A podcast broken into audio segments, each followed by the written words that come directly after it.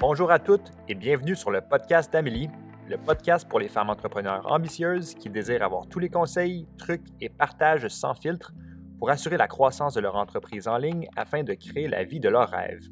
Amélie, une entrepreneur née, est présidente de l'entreprise MQ Consultation Inc. À chaque semaine, elle vous reçoit avec un nouvel épisode afin de faire grandir votre entreprise tout en vous aidant à naviguer le parcours entrepreneurial avec confiance. Dans les prochaines minutes, ce podcast vous aidera à déployer votre leadership unique et vous aidera à découvrir la meilleure version de qui vous êtes. Sans plus tarder, je vous présente votre hôte, Amélie Riendo. Bonne écoute! Allô tout le monde, vous êtes dans la saison 6 du podcast d'Amélie. Dans cette saison, l'influenceur d'à côté vous dévoile ses secrets, ses perspectives, ses partages, ses hauts et ses bas et qu'est-ce que ça veut dire d'influencer les gens? Dans notre ère numérique, chaque entrepreneur devient à son tour un influenceur et chaque influenceur devient graduellement un entrepreneur. Et comment on vit avec cette réalité-là quand on partage ses opinions, quand on partage son point de vue, quand on partage qu'est-ce qui est important pour nous et nos valeurs à une communauté et l'impact que ça a sur les gens, mais aussi l'impact que ça a dans la vie de la personne qui le fait. Et donc, je vous mets de l'avant, je vous dévoile et je vous partage ma perspective et qu'est-ce que je vis comme influenceur d'à côté. Allô tout le monde, bienvenue dans un nouvel épisode de podcast. Cette semaine, je te parle d'une étude de cas d'une cliente qui a complété le programme MQ2 qui a fait 100 000 de ventes comme adjointe virtuelle cette année. Donc, je vais t'expliquer exactement comment on y est arrivé ensemble, les actions qu'elle a faites, la stratégie qu'elle a utilisée, mais aussi toutes les choses qu'elle a traversées pour se rendre à cet objectif-là. Premièrement, avant de plonger dans le sujet, j'aimerais vous avertir qu'elle a commencé son entreprise adjointe virtuelle il y a quatre ans. Comme quoi, ça ne veut pas nécessairement dire que c'est un overnight success, c'est pas un succès instantané. Donc, c'est aussi important de dire que c'est pas parce que ça prend nécessairement quatre ans pour, pour y arriver, mais ça peut prendre du temps. Donc, cette cliente-là était tellement méticuleuse, elle avait vraiment à cœur la satisfaction de ses clients et c'est ce qui l'a beaucoup limité initialement parce que c'était la croyance qu'elle avait que c'était pas possible pour une adjointe de faire 100 000 par année. Quand elle a commencé son entreprise, elle pensait pas que c'était accessible. Donc, c'est pour ça que peut-être ça lui a pris un peu plus de temps, mais il n'y a pas de timeline. Ça peut prendre deux ans, ça peut prendre un an, ça peut prendre quatre ans. Si tu écoutes, ton propre feeling, si tu fais le travail, c'est possible. Donc, ça se peut qu'il y ait plus de travail à faire, ça se peut qu'il y en ait moins. Et selon ton expérience, selon des croyances, selon ce que tu as comme situation, ça va prendre le temps que ça va prendre. Donc, quand je travaille avec une cliente en coaching, j'ai souvent une perspective annuelle, même biannuelle. Euh, j'ai une vision de ce que la cliente peut accomplir en un an ou en six mois. Euh, puis, je me base sur sa personnalité, sa tolérance au risque, son background en général en business ou professionnellement, de sa rapidité d'apprentissage, etc. Puis, cette cliente-là apprend très rapidement, mais elle a aussi un éthique de travail hors pair. J'ai rarement vu quelqu'un qui a un travail aussi irréprochable. Euh, elle avait pas un gros background en business qui la désavantageait un petit peu quand même, Ceci étant dit, elle avait quand même un gros background professionnel euh, comme adjointe, mais aussi comme professionnelle. Donc, je me suis vraiment concentrée avec elle sur sa tolérance au risque parce que c'était quand même quelque chose qui était une lacune. Euh, puis je me suis concentrée avec elle sur les fondamentaux en business parce que dans le MQ2, je voulais qu'elle ait confiance davantage en sa capacité de gérer une entreprise. Pour moi, c'était de développer son vocabulaire, euh, ses compétences, puis sa, mise en application.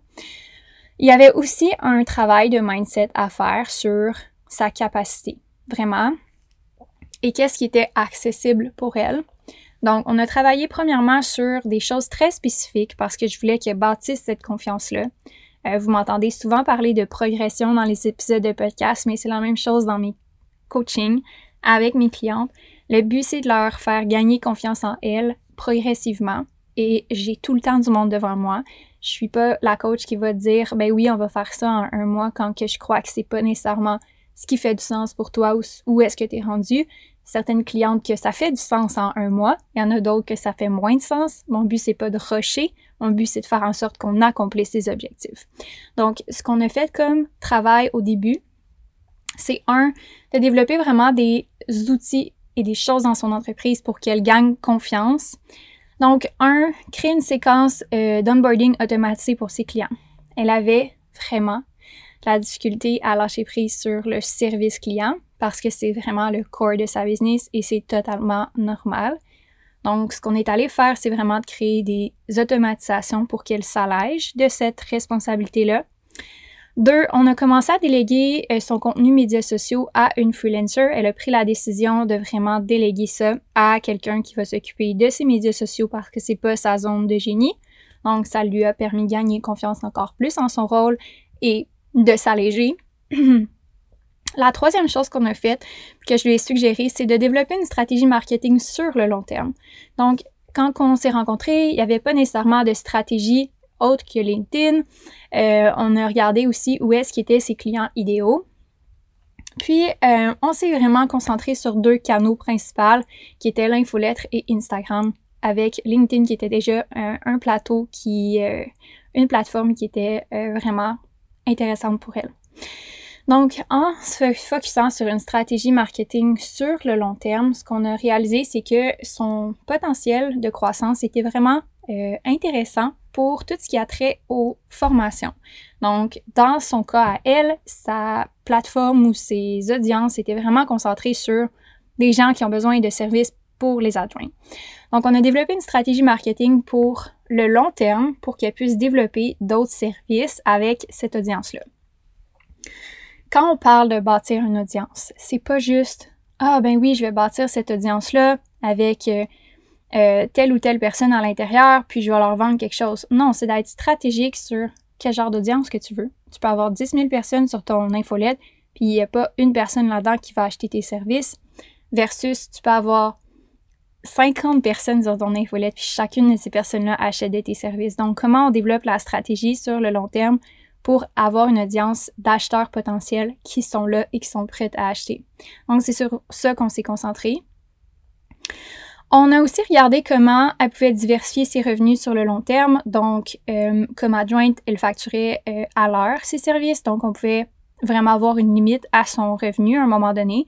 Donc, on a vraiment misé sur comment on pouvait, premièrement, créer plus de revenus euh, avec d'autres offres de services. Donc, on a juste commencé à parler de ça pour qu'elle puisse voir c'est quoi qui était possible pour elle. Je vous répète, le but n'était pas nécessairement de la euh, mettre dans des situations inconfortables. On travaillait davantage sa tolérance au risque. Donc, on commençait à parler de diversifier. Et, on a développé des compétences sur des outils numériques pour qu'elle ait plus d'éventail de possibilités avec ses clients, donc qu'elle puisse charger plus cher. Donc, en lui permettant de charger plus cher ses clients actuels, Déjà, on a travaillé sa tolérance au risque. Déjà, on a travaillé à euh, gagner son sentiment d'efficacité et de confiance personnelle à diriger son entreprise.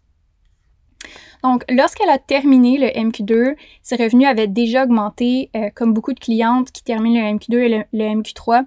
Elle a renouvelé ses services avec nous dans le MQC, qui est euh, un service réservé pour les clients.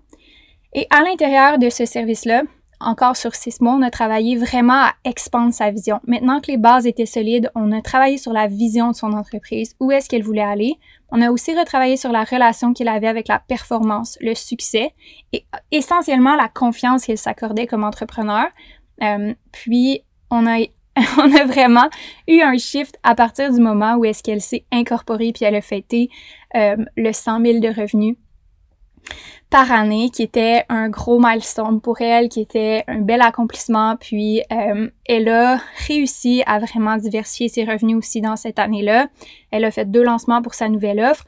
Le premier a généré zéro dollar de vente. Donc ça a été un gros stretch pour elle parce que elle a dû faire face à de l'inconnu, à des risques. Euh, financiers autant qu'en temps. Donc, ça lui a demandé beaucoup, beaucoup. Puis je pense pas que si je lui avais demandé de faire ça il y a un an, elle aurait été capable. Elle aurait été en mesure de supporter ça, euh, autant financièrement que euh, énergétiquement. Donc, elle a fait son premier lancement, aucune vente, fait un deuxième lancement, vendu à cinq personnes.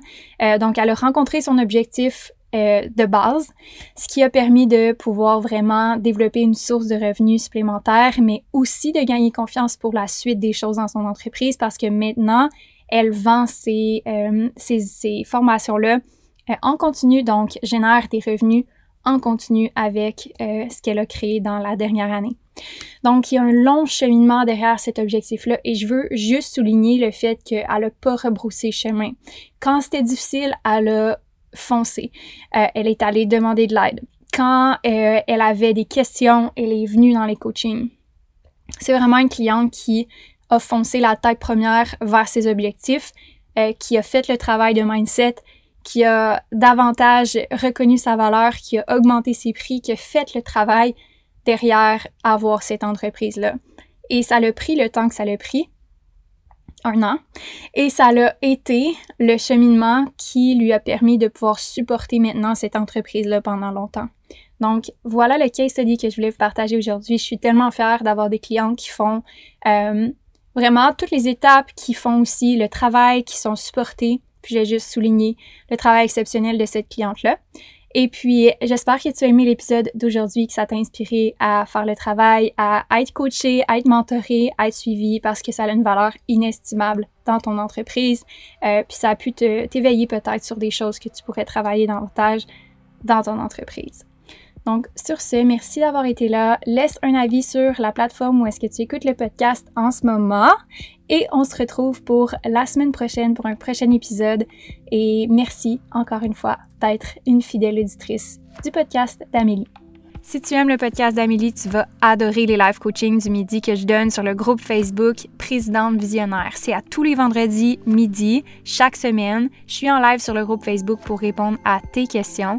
Tu peux venir avec moi en live ou écouter en rediffusion si tu préfères. Le live va être disponible sur le groupe Facebook après le live et donc tu peux le retrouver dans la section guide du groupe. Viens nous rejoindre en cliquant sur le lien dans la description du podcast ou recherche le groupe Facebook Présidente Visionnaire par Amélie Riendo. Sur ce, j'espère que tu as aimé l'épisode d'aujourd'hui. C'est un plaisir de passer ce temps-là avec toi et on se revoit la semaine prochaine.